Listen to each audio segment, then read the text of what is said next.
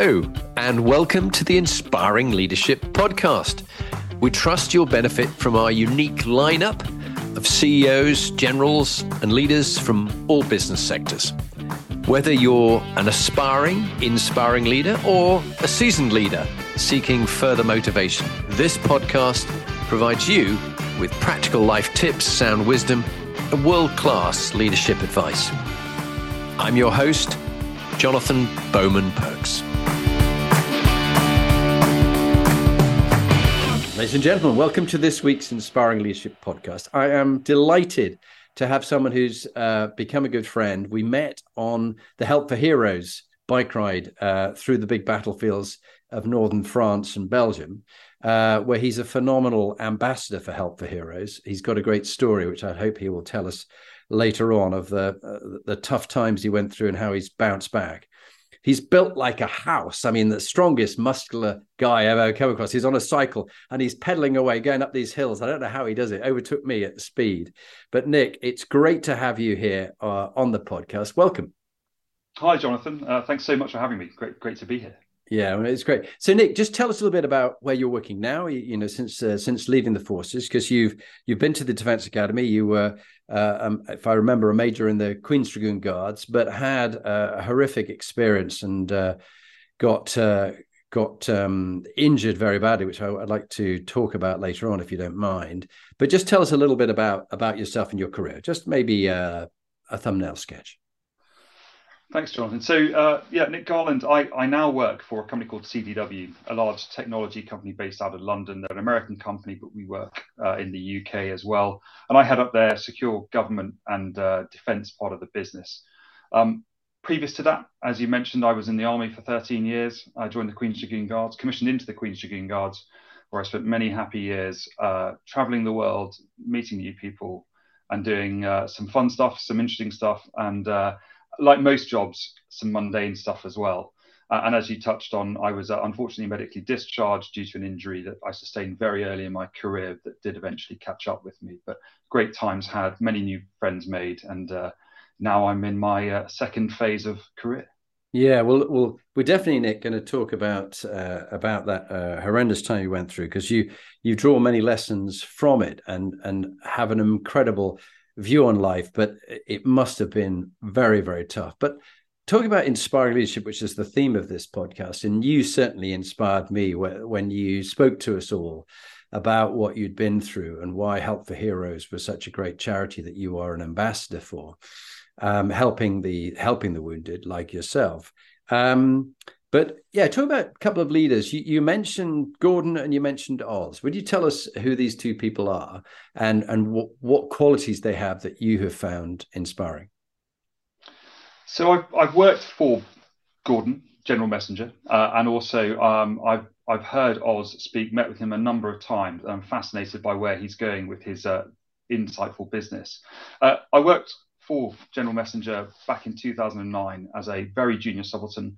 He wouldn't have known who I was at the time, but I was one of his many that deployed uh, to Afghanistan as part of the Op Herrick 3 Commando Brigade commitment. Um, and it just so happened that I ended up meeting uh, the, the, then or the now general uh, in a place called Headley Court um, many months after my deployment. And um, inspirational leader, brigade commander at the time, uh, fascinating, clear direction that then st- stemmed down through his organization working with the Royal Marines. Great to see a very different part of the military doing phenomenal things. And everybody had a good word to say about him. And then when I was fortunate enough to meet him in Headley Court, uh, his approach to, uh, and I say this uh, as it's intended, the boys uh, on the ward at the time, because it was mostly men on the uh, intensive care ward there, um, it was like an aura had arrived and everybody was uplifted by his presence. He just understood his people so very, very well. And he was personable, intimately personable with them, mm. which had a huge uplifting impact on the recovery process, the mentalness, sorry, the mental robustness of the team. And actually, that didn't just last momentarily, but for weeks and weeks after his visit, there was a positivity amongst those that were in on the ward at the time uh, and, and, just a, an incredible man, clear direction, and went off to do phenomenal things uh, during the NHS's sort of COVID crisis. Yeah, and um, I'm just trying to work out what he's doing at the moment. Is he governor of the Tower of London at the moment? I think so. Yeah, I think yeah. so. Yeah, and and uh, I I met him uh, at Windsor Leadership um, in Windsor Castle at one of the events, and just because this podcast is listened to people about 130 countries around the world, and thousands of people listen to it. A number are from different forces, uh, military forces around the world, and, an awful larger number are business leaders, CEOs, C suites, and the like. And so they're always interested in hearing these stories, but also how does that translate to me in business? And you know, his qualities, he's an inspirational leader wherever you find him. He doesn't have to have a gun in his hand or people think, oh, it's just he's in the military and people do whatever he says because he's a, a senior officer. People would follow him regardless because he just has those qualities, don't you think? You've hit the nail on the head there, Jonathan. I think it's his his personable skills and some you know that you're in the presence of an inspirational leader or a leader when they walk into the room and they I would say command the floor, but they raise the attention of everybody in the room, and people almost stop what they're doing or they listen and uh, they become captivated in the presence of said person.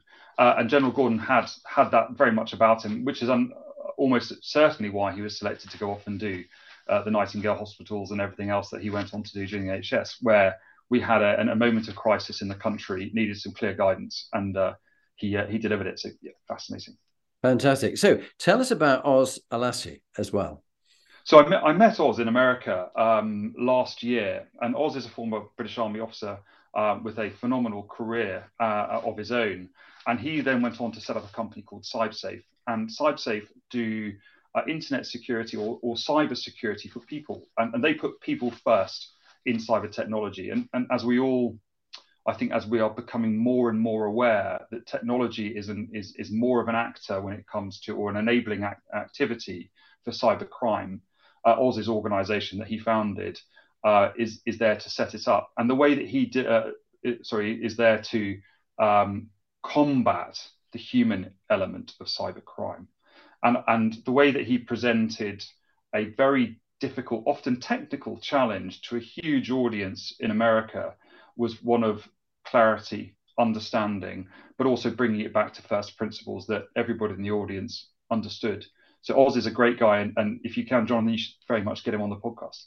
Well, it would be lovely to have him on, and particularly when he's helping people, individuals who are the victims of cybercrime, because if everybody thinks it's sort of oh, it's it's corporations they get attacked. No, no, no. Individuals get their identities taken, they get their life savings uh, removed them. So I think that's going to be very important. Uh, and, and good news with his business Safe Safe. Um, and they're talking about businesses. Um, you're in your wife's office, and uh, people listening won't be able to see, but those on YouTube will. And you've got um, the quartermaster store behind you of your wife's uh, fabulous stuff that she has on her interior design business. What's it called for those who, those people who need her skills, Nick? It's uh, it's quite awkward actually. So we, we have a separate office from the house, and, and I had to message before I came in here and saying actually I, I need the office because my office is uh, doesn't isn't so well laid out and so light and bright as this. But my wife's company is Katie Garland Designs, and she looks after contemporary interiors based out of Wiltshire. Um, but yeah, as you can see, it's full of um, full of the nicety things of, of homes and yeah. Interior. Well, I, I, I hope that Katie is it Katie and Katie Garland Interior Designs. I hope yeah. I hope it I hope it goes well, goes from strength to strength. So um, she must be a special lady to stand by you, particularly uh, when you went through your horrendous injury. So let's let's go into that, Nick. You know, there you were serving, I think, in Afghanistan, um, in the turret of your armored vehicle when all hell breaks loose. Uh, how would you like to tell us the story? Because I think it is an important story. Do it in any, whichever order you want, but um, it's an important one for us to hear about and learn from. So I will, uh, I guess, uh, I'll set the scene, and then we can talk about sort of, as I refer to it, my bad day in the office, uh, and I try and align trauma or challenge with we all re- we can all relate to trauma and challenge. And and we all have our own traumatic injuries or sorry our traumatic experiences because trauma doesn't necessarily mean something significantly bad physically. Or but it can be something that lasts with an individual f- for a significant amount of time. And, and therefore, my, my bad day in the office was in 2009 uh, in a place called Musa Qala, uh, which was in the northern part of Helmand province. And I was there under the auspices of uh, deploying with the Queen's Dragoon Guards under 3 Commando Brigade. Um, and at the moment, at that particular moment in time, we had just taken over from a uh, another unit that was in theatre at the time, and we were there to hold um, hold the enemy line, or effectively hold the enemy line, so that the district centre of Musa Qala could be secured by uh, the host nation, the Afghan National Forces, and provide a ring of security. And, and we were effectively that outer ring of security for the for the local population. Um, it was about I can't remember exactly the right time, but early in the morning, uh, so just after first light.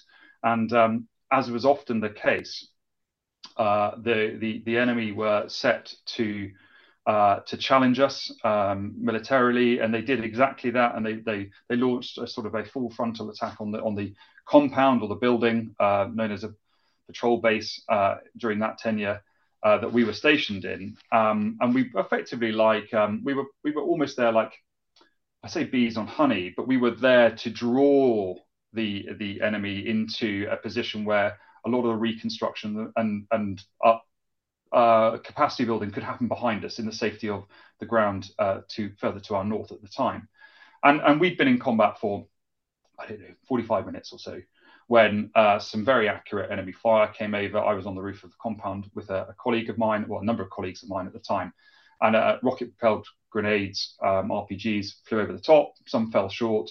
One hit the building, and one airburst just right in front of us, probably about a meter and a half, two meters away, uh, uh, shattering, and they're designed to shatter um, as a grenade would um, in the air. And of course, it's flying uh, at a huge pace, and so when it when it shatters, it fires bits of molten metal across uh, a vast area, and it and they they got it absolutely right, and they covered the roof with um, shards of uh, shards of metal. One of which, uh, size of a 50p piece, hit me. One of one of which hit the um, the squadron sergeant major, and another one hit the javelin gunner off to the left, uh, causing a bit of havoc um, during our early office call. Wow, and and that piece, uh, I think, if you're watching, you've got a mark there on your neck where it went into your windpipe. Is that right?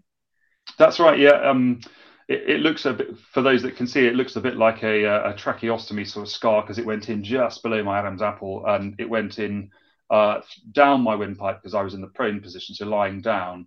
Uh, it went down my windpipe through my thyroid, through my artery, and uh, and into my left lung. And it was um, it was oh, well, I say expectedly, but actually at the moment in time, it was very unexpectedly hot inside uh, in, inside my chest, as obviously it had burnt its way through. So yeah, it made a bit of a mess inside. Had an arterial bleed, uh, which then led to a significant amount of um, significant amount of blood loss.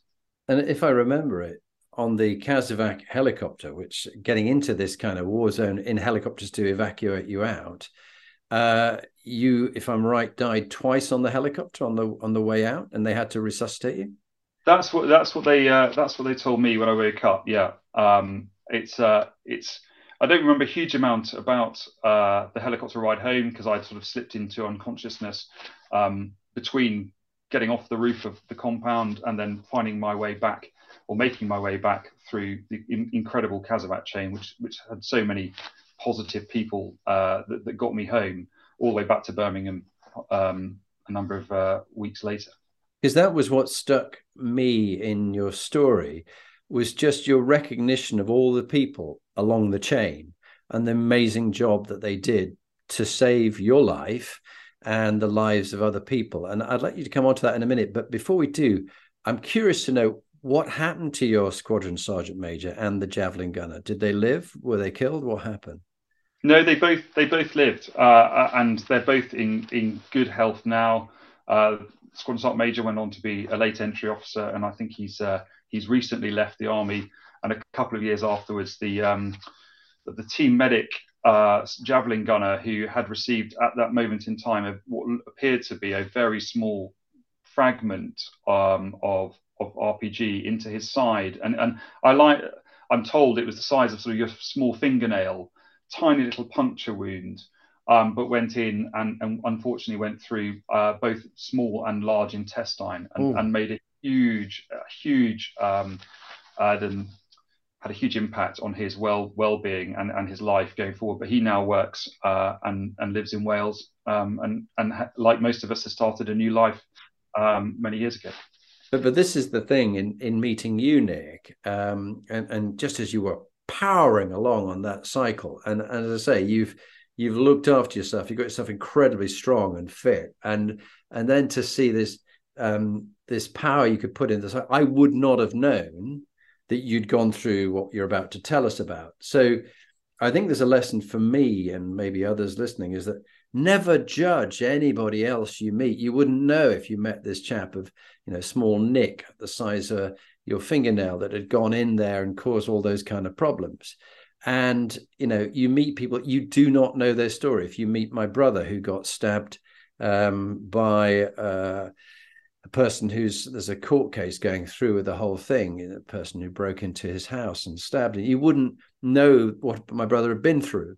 And and so I think it's just a, a lesson. You've got to get to know people, understand their story and the journey that they're going through. And, and just, I think, at the, the moment, just to acknowledge, as we're recording this, Nick, uh, some horrendous attacks by Hamas onto Israel with, you know, uh, outside concerts where they were just massacring everybody, people being killed, and then their pictures being put on their own Facebook wall and uh, just atrocities and people being taken as hostages back into Gaza. I'm just, uh, you know, your heart and mind, I think we were discussing this earlier, goes out to those families and those people and all that's going on. And we hope that that, that whole situation can calm down and be resolved. But I don't think it will for a long time. But th- this is another war and you were in a war. So let's just go back to to you in this situation. So so you were going back down the chain of command about the, the medical chain rather. What happened next nick? And tell us what happened then. Um, I mean, huge amounts of stuff happened around me, and I think that's that's probably what I'm going to come on to shortly, Jonathan. Is I was blissfully unaware most of the time of what was actually happening, uh, and and I say that with a positivity that that will never be forgotten is the system is so very good, and it's the same for the NHS as well. And, and, I know that they get an awful lot of hardship, but but the system is so very good when it works, and it works so very well. But I was um, injured, and they have the uh, there is a sort of a golden hour that you have to be back to a primary medical care facility within an hour, or your chances of survival uh, change significantly. I was so very fortunate that by the time of which I'd realised that I'd been injured, um, and, and it did take a couple of seconds for me to, to realize. Um, within probably 20 seconds, I, I, I had seen a medic, and, and she ultimately had gone on to provide that immediate trauma care, life saving care. Uh, I then also went on to, to meet various other people in the chain. And, and I'll talk about those uh, separately. But ultimately, I'm blissfully unaware. I woke up in Selly Hospital three and a half weeks later uh, to find myself slightly disappointed. A that I was in Birmingham, nothing against Birmingham, of course, uh, but I wasn't where I had intended to be, and um, I needed to get back on the road to recovery. And, and that was my main effort was was getting selfishly at that moment in time was about me getting back to where I had been to go and do what I needed to do with the guys that I was there with at the time and that in itself must take a phenomenal amount of resilience determination when you are so uh, disabled by your injury and, and you're you're down to not just zero, you're down to minus 20, and you've got to work to get up to zero and then get back to the incredible place you're at. Wh- where does that determination and drive come from? That you know, was it was it your upbringing? Was it your parents? Was it you know, where does this come from? I know as officers we've got a lot of drive and determination, as many leaders have, but what gave you that that fight back? I don't think it's anything I've really considered. Um, it, it, small stages, small steps. Um, I came from a military family. Both of my parents were in the were in the air force, um, and I, I, had a very good, normal upbringing. Um, and uh, you know, my, my sister and I had a, a, very normal life growing up, which was great and full of fun and lots and lots of love uh, from a strong family, which was really, really, really, really, really good. Uh, in terms of getting better and getting back to work. I think for me, it was there was a, was a false horizon. I I was never going to walk out of the hospital bed and go, I'm off. The doctors knew it. My then girlfriend, now wife, knew it. My family knew it. But everybody said, "Oh yes," sort of a little bit sarcastically. "Oh sure, you'll be fine." And the reality was, it was I couldn't walk because I'd been in bed for three and a half weeks. So I had to learn to walk again, had to learn to wash again, had to learn to self sustain.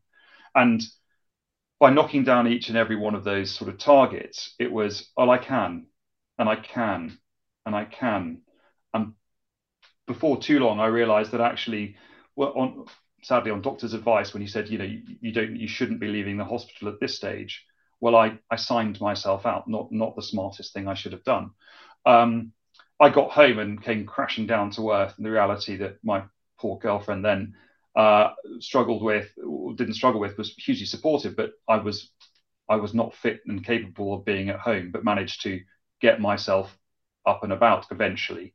And I then ended up walking to the local surgery, uh, which was about a mile and a half away from the house, on crutches. And I arrived as you would do in any normal surgery in the UK, there was no fish tank in this particular one, but you can imagine lots of people of a certain age in the surgery on a Tuesday afternoon or whenever it was, and in comes a guy who's just come off lots of morphine, full of sweat, on crutches, and said, "I need to see a doctor because I've um, I've just been shot in the neck in Afghanistan." And the surgery stops and says, "Well, why, why are you here?" Well, because I need to see somebody twice a day for the next four or five weeks until my packaging in my neck gets better.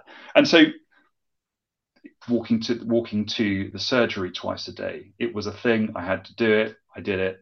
Uh, again, lots of love and support on the periphery that enabled me to do it. Um, and that was a that was a mentality. Um, and huge setbacks along the way. Um, but equally, you just keep pushing and, and, you keep making it happen. Wow, Nick, uh, I'm just I'm just taken by that. I mean, you know, on the crutches, walking to the surgery. Um, you know. Uh, so many of us complain about little things in life. You know, ah, oh, this is how irritating. I'm stuck in traffic. You know, I mean, uh, I think uh, with my brother David, who died of cancer a couple of years ago, he'd do anything to be stuck in traffic. You know, he's not alive anymore. And and and you fought back, you came back, but of course you lost so many of your colleagues as well who were killed and are not alive anymore. How do you how do you sort of come to terms with that and the grief of of uh, of losing soldiers and colleagues and people you know in the army who were killed on operations. So um, on, on, on Herrick Nine, uh, when I when I came home, I, I, was very fortunate, and my my recovery was focused on me and, and getting me back to work, and and thankfully um, for for me and my immediate unit at that time, I, there was no there was no loss on on that particular tour. Wow. Um, fast forward a few years, um, and in between my first and my second tour, um, people that I knew at Sandhurst had had sadly died um, from Sandhurst, uh, had sadly died in Afghanistan, um, and I think the and again on my second tour, uh, some colleagues also uh, also died, and it was just so very. The realization of warfare kicks in when death is final, injury is temporary uh, injury is temporary until it becomes a permanent injury and you live with it. Um, but death is, is is final and it's ending. Hmm. And uh, one of the many many things that stands out, and which I'm sure everybody in Camp Bastion will, uh, or those that were in Camp Bastion will remember, is is going to those uh, repatriation ceremonies and and the the solemnness, the loneliness, um, the sadness, the realization of what we're doing and why we're doing it. Um, and that that that stays with you, and that stays with you for life. Um, and we reflect in November on on those days. Yeah, and and of course, everything that everybody's given you, the injury that's changed your life, others who've died, um, and and the commitment that people in the armed forces make to an operation to a country, which then, of course, now we're no longer there and the Taliban are back again. How do you come to terms with all the sacrifice that's gone on, and then it's all just thrown away? I don't, I don't, I don't look at it as that we've thrown it away. Uh, my my three tours of Afghanistan were there to make the lives of those of the population better, and mm. I hmm. think at the time that that we were there, um, we did we did exactly that, and mm. I think. Um, through hardship comes good eventually, and and we're in a cycle. And uh, you know, I can't really comment on what's happening there now because it's it. I I struggled somewhat with when we left Afghanistan uh, and the way, the manner in which we did as a, a, a coalition or a Western world, um, because I think we were so very close to to to breaking the backbone of uh, a society that was actually making huge, huge head, headway in developing and meeting young men uh, and very young girls uh, there that were positive about um, were positive about their futures, and that was really what it was all about: is creating positivity for for the future generations. Um, so to see where see where it is now, it, it, saddens me, and I'm sure it saddens every uh, veteran, both in terms of everybody that's been there and seen where it was going and where it is now. Um, yeah, difficult time. Yeah. No, I, I, think that's a it's a very healthy uh, way. We just had Willow's just joined the podcast, my little uh, black uh, working cocker, who uh, is a bit a bit starstruck about being on YouTube. Um, I, I think that's a very healthy and a very positive view of the contribution that you make, and there's many things outside uh, outside your control, which you have. You know, you do the best you can do with what you've got to make a difference to the lives of the people who are there to bring order and peace to a country but you can't decide what's going to happen to their their future and and how history will turn as we're seeing around the world right now. It's a very unstable time whether it be with ukraine and the russian invasion there or whether it's with what's going on with hamas and israel and battles in africa and all around the world. Um, so nick um, it, it's one hell of a story. Who, who do you want to particularly call out who really made a difference to helping you and the lives of others? Maybe just, and then we'll uh, go on to uh, some other experiences in life and things like that. But who, who do you want to particularly call out? Um, I mean, I can, I can, name I can name names, but I think actually it's it's more than naming names. It's more about roles that people fulfill. And for me, there were a number of stakeholders that that were central to to me. First of all, my survival, but then also my recovery, and that's that's the, the family immediately, obviously. Um, but also it was the the medic, the stretcher bearer, the door gunner, the pilot, who flew on no fuel to take me home. It was the intensive care nurse who bed bathed me for three and a half weeks. It was the doctors, the many doctors that looked after me. Um, and it was then my support network, my peer groups, my friends, my family, um, all of which played a vital part uh, in self development uh, of me and also getting me back onto the road to recovery and then ultimately getting me back to, to full health and work. Well, no, thank you, Nick. It's lovely the way you acknowledge this. And and if you can draw any lessons, if you can, out of such a horrendous experience of the life-changing injury that that you received in in war, what would the lessons be from all that you've been through and how you brought yourself back from that very, very dark place?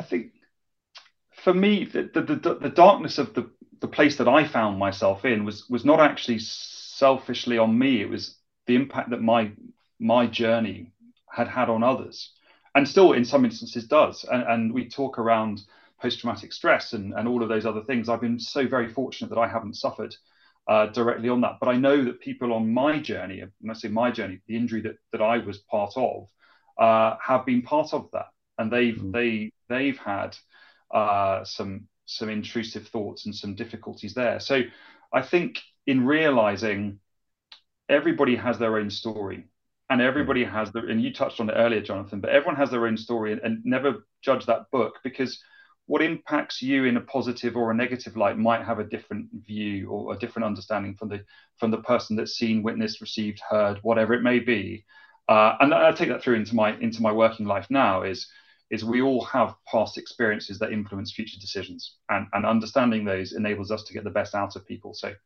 yeah, yeah. that's that's a really good good one. And, and now you're now you're in business um, and in a, in a, a te- an American tech company. And I, I work with a number of American tech companies.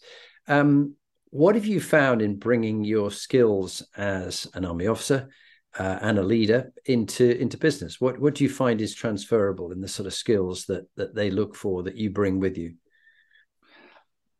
I'm not a technologist, ironically, uh, and I'll probably get shot tomorrow for saying so. But but the reality is, I I believe I'm a people person, and, and I try and get the most out of people.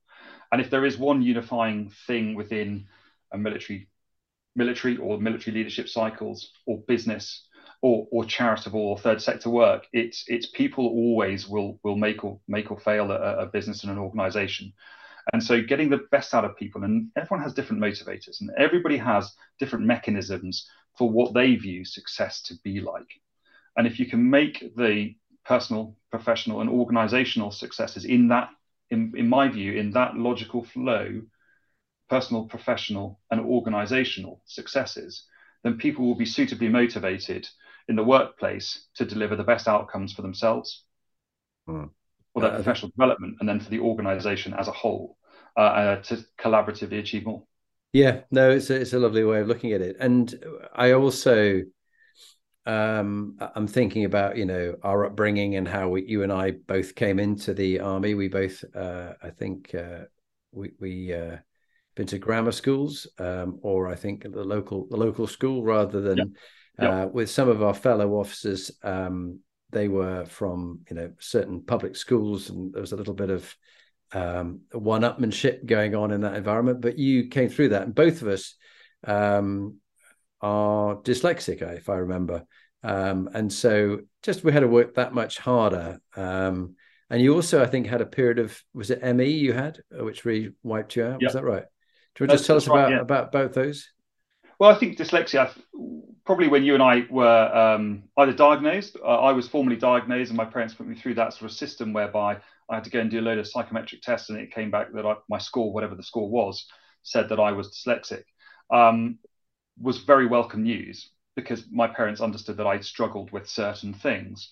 Um, now there are some amazing, uh, there's amazing awareness, and actually there's a great group on LinkedIn um, where they they call out dyslexia as a superpower, and I and I kind of uh, I'm slightly biased, obviously, but I kind of agree. I think it offers a different way of thinking, and there is a you know there's a hashtag dyslexic thinking because people with dyslexia may not be able to assimilate letters in the right format that creates comprehensive sentences, but might view challenges in a different format than others and see solutions to problems that others don't see. And I think it's a really powerful tool when utilized. And I think there was even an advert from from one of the sort of wider, broader government agencies saying we're recruiting dyslexics. What a what what a great shift in it used to be seen as a, a negative and it's now seen as a positive. So um, yeah, I think we were we were part of a generation where maybe earlier in our lives it was a it was a challenge,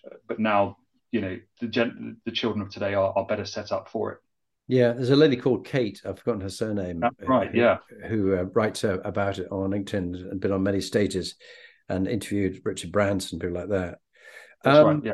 No, fascinating. Um, and then you know you had um, all these experiences. Look, looking back to when you were 16 to 18, if you met the young Nick Garland then, and all the experiences that you've had uh, now, what would you say? This matters but that doesn't matter. What would be your your tip to a young man uh, or a young person now, sixteen to eighteen? I think it, it, it's also come after my injury as well. It is sort of the highlight of. I'd probably say yes more. Um, it's I'd, I'd go as simple as that, Jonathan. I'd we we are offered both in, in certainly in our childhood um, offered so much in the way of education and uh, development and opportunity, and whether that's you know physical or mental or, or musical or whatever it is, uh, I'd probably have said yes more. Hmm. Um, mm. And it's very easy to be comfortable. And no is a comfortable word when you're saying it because it closes off the opportunity there and then, or it closes off the challenge to the opportunity there and then. And I think if I uh, if I can pass one thing on to my children, it's that mm that they should really think about saying yes a bit more. Sometimes we don't like to say yes, but actually the longer term we've enjoyed or we've benefited from it. So mm. that'd be more simple, simple advice. That's great. And how old and how many children do you have? I've got two. I've got a six and a nine year old. Six and nine. Wow, that's a that's a that's a good challenging age for them to be. Uh, and but the nice thing is at least you can chat to them. We've got some grandchildren who are living with us for the last year, um, Grace and Riley, and one and a half and two and a half. And Grace is now chattering away to us. Uh, Papa, what are you doing? What are you doing? Can I help? Can I help? And uh, which is really sweet. And, and, Riley just goes, Papa, and and just uh, uh, but but we can't get much else from him at the moment. But he, you could already see him developing. It is such a joy to have children. I've got four children of my own, and they've um, they're all now married, and uh, I'm sure there'll be more grandchildren on the way. Who knows? Um, let's go around the Inspiring Leadership Compass. Uh, you, you, probably had a look at this, Nick, and just some of the top tips that you'd share from your experiences that you've had. Um, firstly, the moral quotient. You know, what do you what have you done when you let your values, your principles that you've been brought up on, or you've been trained at, like me at Sandhurst? You know, we don't we're never perfect. We're always there's moments when we let it slip. It doesn't kind of work out. What do you do to bring yourself back onto true north? How do you how do you do that?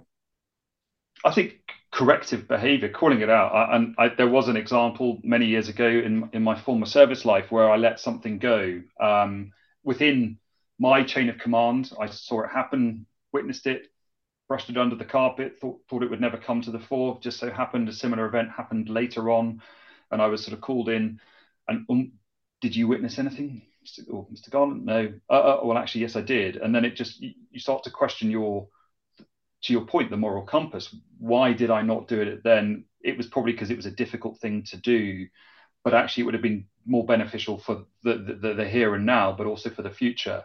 Uh, so, if there's a wrong, write it, uh, and and write it as quickly as possible, uh, so it doesn't grow arms and legs and you know both both in business and in life. Yeah, no, it's, it's, it's very true, and I think when people call out, you know, we've had, we've had cases of uh, pop stars or personalities, whether it be Jimmy Savile or whatever. People sort of know when things are not right, but they think, oh, it's someone else must be doing it. It's not me. It'll it'll it'll be somebody else. And and if we're a bystander, we're condoning it. It's always a a, a tricky one, I find. Um, Purpose quotient is the next one, meaning and purpose. Um, clearly, when you were in the army, you had a clear sense of meaning and purpose, a very clear sense of meaning and purpose. But what gives your life generally a sense of meaning and purpose? I think it's, uh, as you say, in a in a former life, it was very, very, very clear to me because it was sort of part of your day to day activity, and and in the in the now. Um, it's making i think it's got to be about making the lives of those around me better. Uh, and that's most critically for my family. And then uh, for for those of my immediate uh, group whether that's friendship group or, or business group. Um, and then society as a whole and noting that you have more influence on the those around you immediately than you do on society as a whole but making positive steps um, without going too far one way to the right or to the left where you can make a difference. And hmm. that would be a legacy for me would be you know that i made a positive difference whatever it was be and, and made memories. Yeah that's that's a great one nick. And and i'm next on to health. Uh, now clearly uh, you, have had to make health such a big part. Physical health mental health getting yourself back from such a, a, a traumatic uh, almost uh, certainly life ending injury. Um, what's your tip to people listening about you know health, well being, nutrition, sleep, that kind of stuff? Because you've studied this quite quite uh, seriously, and we've had some good discussions on this topic. What's what would be some of your tips to people listening? I think that, I mean they they go hand in hand.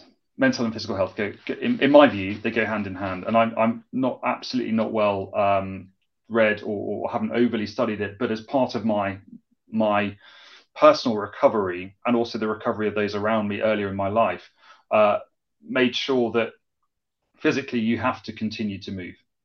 And and you know whether you have that on your iphone or your iwatch now that says stand up move and everything else that goes with it that's fine. We understand that movement is key.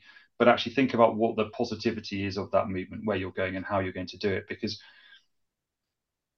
raising the heart rate I know, Jonathan, you're an advocate of exercise, um, and I wish I could do more, as always, but I try and get out three times a week and, and raise my heart rate, whether that's cycling or running or, or, whatever else it is.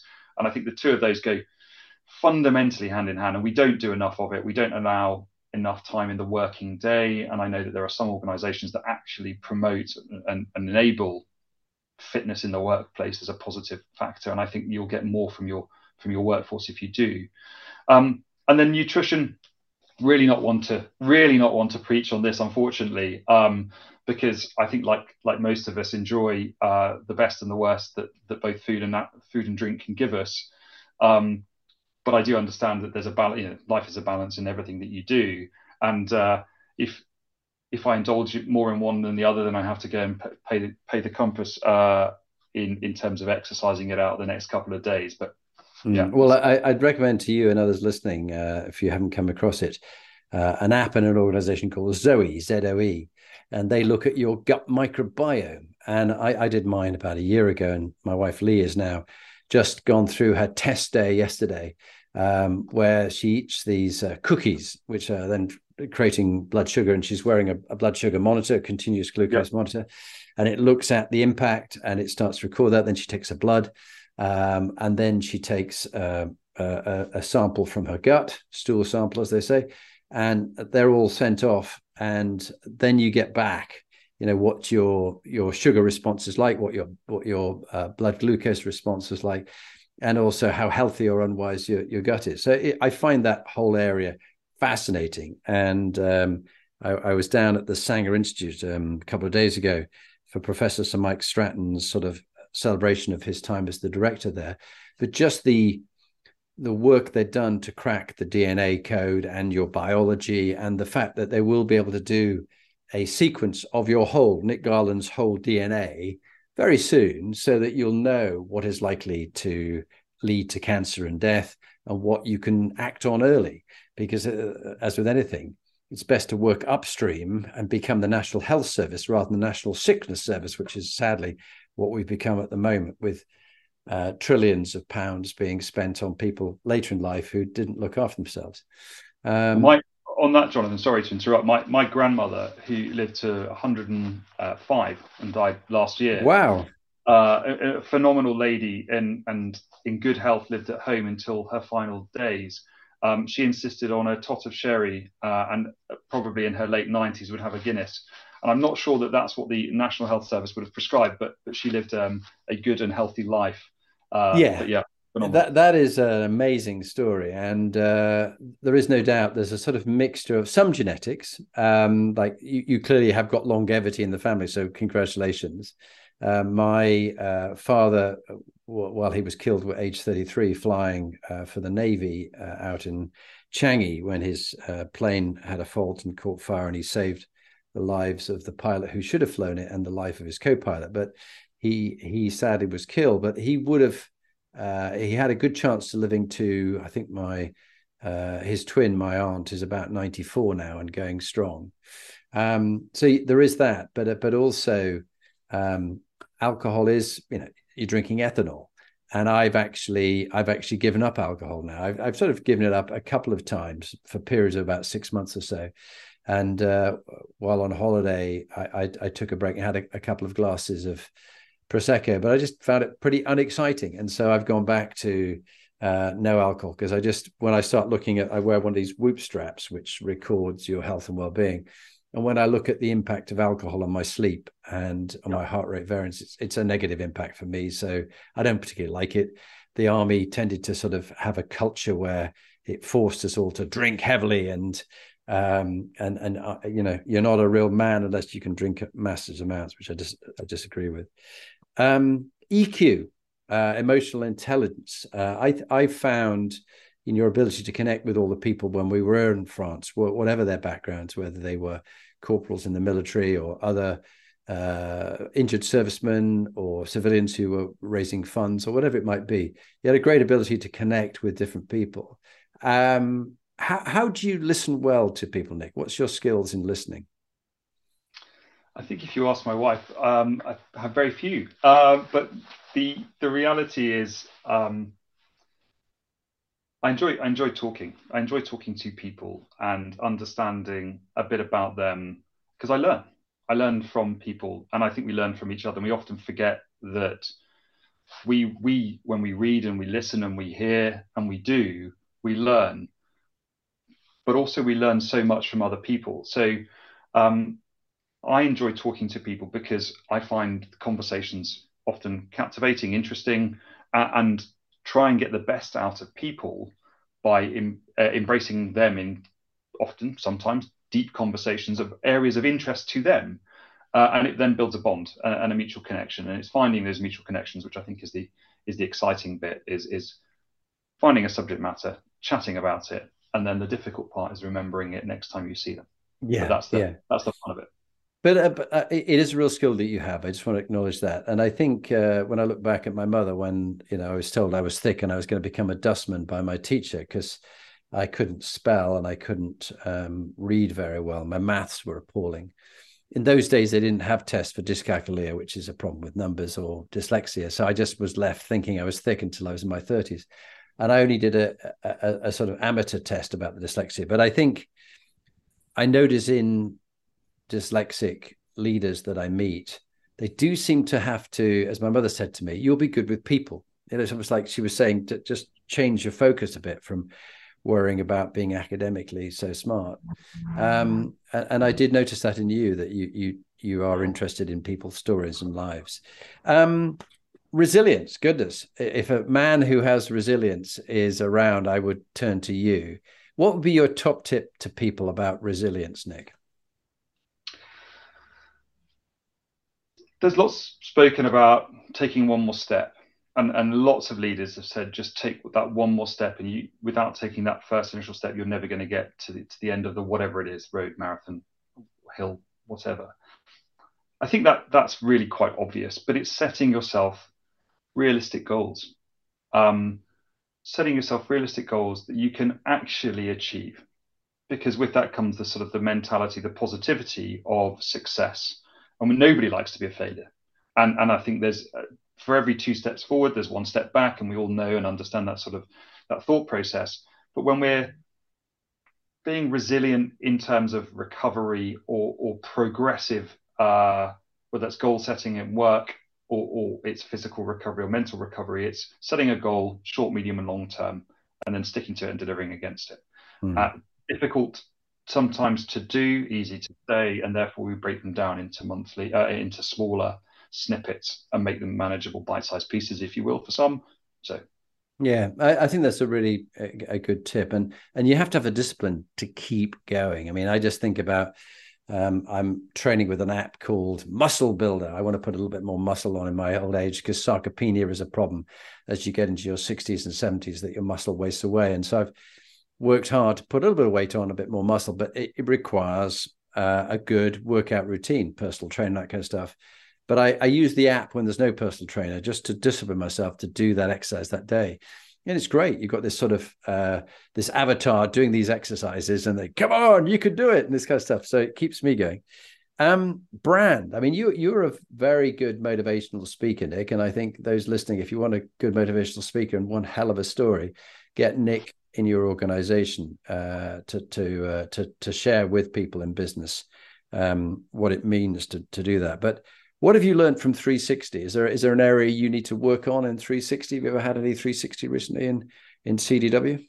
I haven't had one recently, um, and I think it's it's a really interesting interesting tool, the 360, particularly because you can you can uh, subordinates will tell you what you want to hear. Those above you might give you the honesty that you you think you already know. I think from from my side, I think focus, trying to do too much too soon, too often, and therefore not necessarily delivering the outcome that you set yourself or those have set for you. And I think we're all we're all party of that uh, party to that in in life, as we all want to do too much, and maybe that's part of the makeup of sort of success is I want to do everything and I want to do it brilliantly and I don't want to delegate all of the tasks. So I think um, there's a little bit of the old mission command analysis that we use. But yeah. Yeah, I, I think that's a really good. And somebody um, in one of the tips that I was listening to, I think it's a might have been Oliver um, Burkeman in his book Four Thousand Weeks. You know, from if you were to live to eighty, Nick, from birth to 80, you've got 4,000 weeks. Now I'm 61, about to be 62 next March. So I've got about 900 weeks left. If I'm to live to 80, I've got 900 weeks left. Now, wow. that's very finite. Gosh. Now, as it was my brother, he got given 10 weeks' notice that he was going to die. And bingo, he'd gone. So so I think this really brings home you cannot do it all. You know, when you're in your coffin and you're about to croak it, your inbox says you've got email, and and there's always stuff to be done. And and I'm finding I'm just uh, preparing a report on a CEO, a very impressive individual. But one of the things that in the report that was written about him in the psychometrics, his ability to be really focused on a few things. And in in this book, or the tip that I thought was really quite counterintuitive but very clever, write down the 25 things that are really important to you that you really want to do take the top five. You could even, I, am a big one in top three, but but certainly if you want to squeeze yourself, give yourself a couple more. But say take three to five and put that in a special list. And those are the things you're going to focus on. Then take the 20 or the 22 and don't do them. Do not do this. Have someone working with you not to do those things because they take, they steal your time allocation. It's not about time management, it's about time allocation. And you cannot allocate time to it all. But if you do those three things supremely well, might be like in my case, I want to be a good husband and a good father and a good grandfather. You know, that's that requires time to be allocated. I could work all hours. I could work late in the evening. I could work weekends and not be around for them. But how about you know, you know, how important is that? How about that as a challenge to your system? Uh, that I mean that that is a really good and simple way to put it, Jonathan. I um I think well I, I particularly am a slave to the inbox and, and don't need to be because it, it takes focus away from the the big ticket items, whatever they are. Um, and I think we've all we've all learned post sort of working from home, COVID, the change in the way in which we work is that we we need to be accessible more often for those around us but also for our working lives. And our working lives and our home lives are now maybe becoming one, which often pre- presents a bit of a challenge. So, yeah, I think that uh, having a space, having a mental yeah. and a physical space to do those functional tasks, whatever they might be, is a, is a really good waypoint and something that I'll take away. Yeah, and, and uh, uh my wife and I had a lovely holiday, ten days in Greece recently. Just just got back about a week or two ago, but it's so easy. In the last day of the holiday, you're starting to switch to work mode, and then you're back, and there's a lot to be done, and you can easily undo all that wonderful connection you had with your wife, your children, whoever it might be, your partner, and be back in completely focused and too intense. And so it, it takes extra effort when you're back in the grind to keep a special connection, and that's a good reminder to me. Um, legacy very briefly what's yours, but how would you help people to work out what their legacy is going to be? I, am 40. I don't know what my legacy is yet. I think I've still got significant time to put in to make a legacy. I, would love to say that I've made, as we said, spoke about earlier, uh, improve the lives of those around me um, and uh, make life better for them, whatever that may be. Um, but I would I would urge that those that certainly I'm a mentor for a few people in, in my company, but also externally, is identify key facets, key deliverables they want to do in the in the medium to long term. And this is not short-term work-based activities or, or necessarily family-based activities, but what do you want to be known for later in life, and how are we going to go after them? And that's are you going to go and climb Mount Everest? Not something that's in my repertoire or interests, to be honest. But actually, do you want to go and be a good father? You touched on it earlier, father, grandfather, and, and business leader. Those are the things that I think are key to understanding who you are and where you need to get to for for the next phase, whatever that be in work or business life. Yeah, and you more than anybody, who almost had it ending your life, um, know how short it can be. And so, you know, my father was killed at 33 his brother at 29 he was killed in an air crash with the the inventor of the helicopter he was flying for the inventor uh, grandfather flew into a hillside in a bristol blenheim during the second world war uh, he was an inventor working for the war office and then you know my brother dying a couple of years ago it suddenly happens to us that you haven't got all this time so what I've personally taken from that, and it's this is about you, it's not about me, but just sharing them what I find helpful, is to have something that if I've got a week left or a year left. I, I'm still living it today. So for me, it's inspiring leadership, inspiring leadership, finding inspiring leaders like you and passing on the knowledge to others, learning from you, reading about it, but inspiring leadership in those that I meet, whether it be in my grandchildren, with my wife, uh, with my daughters, with my stepson, my stepdaughter, um, and particularly with the clients that I work with and their teams. So if I can make a difference on that particular day, if my number is up that evening, I've got a legacy. And and of course you're dead, so you won't care about it anyway. But but if you've made a difference to the people you're around, that's important. Um, last couple of questions, and then we'll go into your your top tip, and I'll ask you to introduce yourself and share your top tip, Nick. Um, you've been in various different teams. You've created teams um, in business and in the military. What do you do when you've got a bad apple that's made the team go toxic? How have you dealt with that? Well, bad apple make the lot stale, so you've mm. got to you've got to take it out, and it's difficult removing, especially if you've got a cohesive team. And the more cohesive the team, the harder the challenge it is to to move that individual or those individuals out. And it might be that you need to restructure not just your team but the teams around you to make it to make it more of a sort of a, a reshuffle. Um, bad apples, toxicity, and everything that goes with it, you've got to remove them, you've got to take it out, and you've got to have a plan in place, a robust plan in place with a very clear and unambiguous message as to why that is happening. Because uh, communication will fall foul and, and will probably question the leadership that's gone with the decision. So make, making a making a decision, st- sticking by it, and then communicating as to why is got is got to be uh, has got to be fundamental when making significant change. Yeah, I, I, think that's so important. You really struck me with the, the, the why. People have to have a clear burning why things are happening, because often if you've got the the white collar psychopath in your team, um, they quite cleverly um, rubbish the organization and the leader who uh, you know, and and you end up covered in shite where they're looking like they're a savior and they've just been victimized and it's not fair but actually they've been the one doing it and and so you're you can be ghosted if you're not careful so it is important to have the why. And these days i've come across uh, a number of psychopaths who've managed to move on every 2 years from an organization with a compromise agreement and a huge payout. They actually end up being paid twice their salary to go.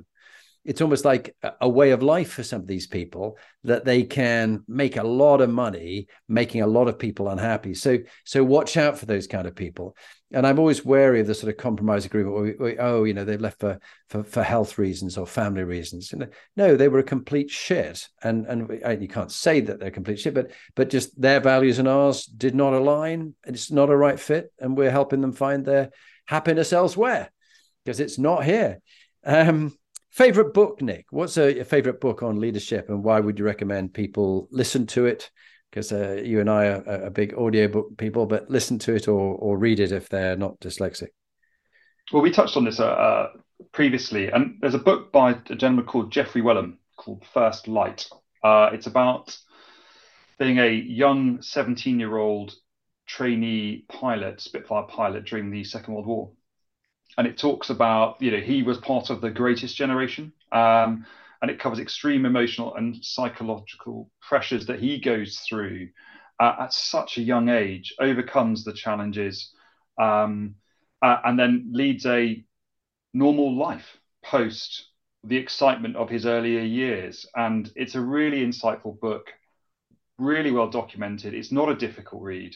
Um, it's a little bit jovial in the early fa- early phases. It gets quite serious uh, during obviously the, the, the, the, intensity of the work that they conducted. But I'd really recommend the First Light by Geoffrey Wellum. It's a good, it's a great book. I will look it up, and in return, I will recommend to you another one that you'd enjoy, Piece of Cake, uh, which is again about Spitfire and Hurricane pilots.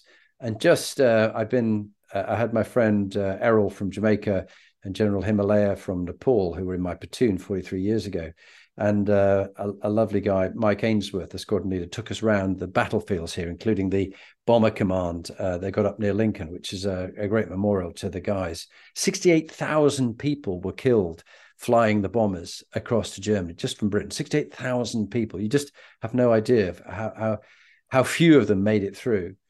And um, but the the story of these young men uh, and the courage they showed at such a young age really sticks with me. Right. Um, so, Nick, uh, for your two minute top tip, would you introduce yourself, just mentioning briefly your your service and now what you're doing, and give us your practical two minute leadership tip? And that'll end us nicely. Thanks, Jonathan. So, hi, I'm Nick Garland. Uh, I work for a company called CDW. I'm a former Army officer. And my top tips for leadership are two things, really. Say yes more. It's really difficult to say, uh, it's really difficult to say, sorry, it's really easy to say no. And we say no all so often, but yes opens up opportunities. And yes opens up an opportunity for further conversation and a further dialogue. And equally, empathy be full of empathy for people. People will make and break a business, they'll make and break decisions, and they'll also give you the support that you need as and when you need it. The receptionist is, is as important as the managing director on many occasions. That's it from me. Well, Nick, thank you. It's been a real pleasure having you on the Inspiring Leadership podcast. Thank you for your service to your uh, king your queen at the time and your country, Queen's Dragoon Guards. Are you now the King's Dragoon Guards? They get changed, or is it no, just no, still no, we, always stays, always keeps it? You'd have to keep changing it. That's right, I remember that. But thank you for your service uh, as an officer in the Queen's Dragoon Guards, and uh, I'm so relieved that you you came back from that horrendous injury, but you still are living with it. And thank you for all that you do for uh, walking with the wounded and help for heroes um, as an ambassador for them. So great having you on the podcast. Thank you, Nick. Thank you, John.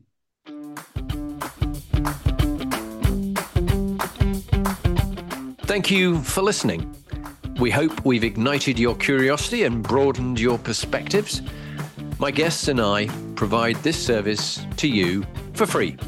All we ask in return is that you share it now with one other leader you know so they also benefit too. Please subscribe, rate, and review us on your podcast platform.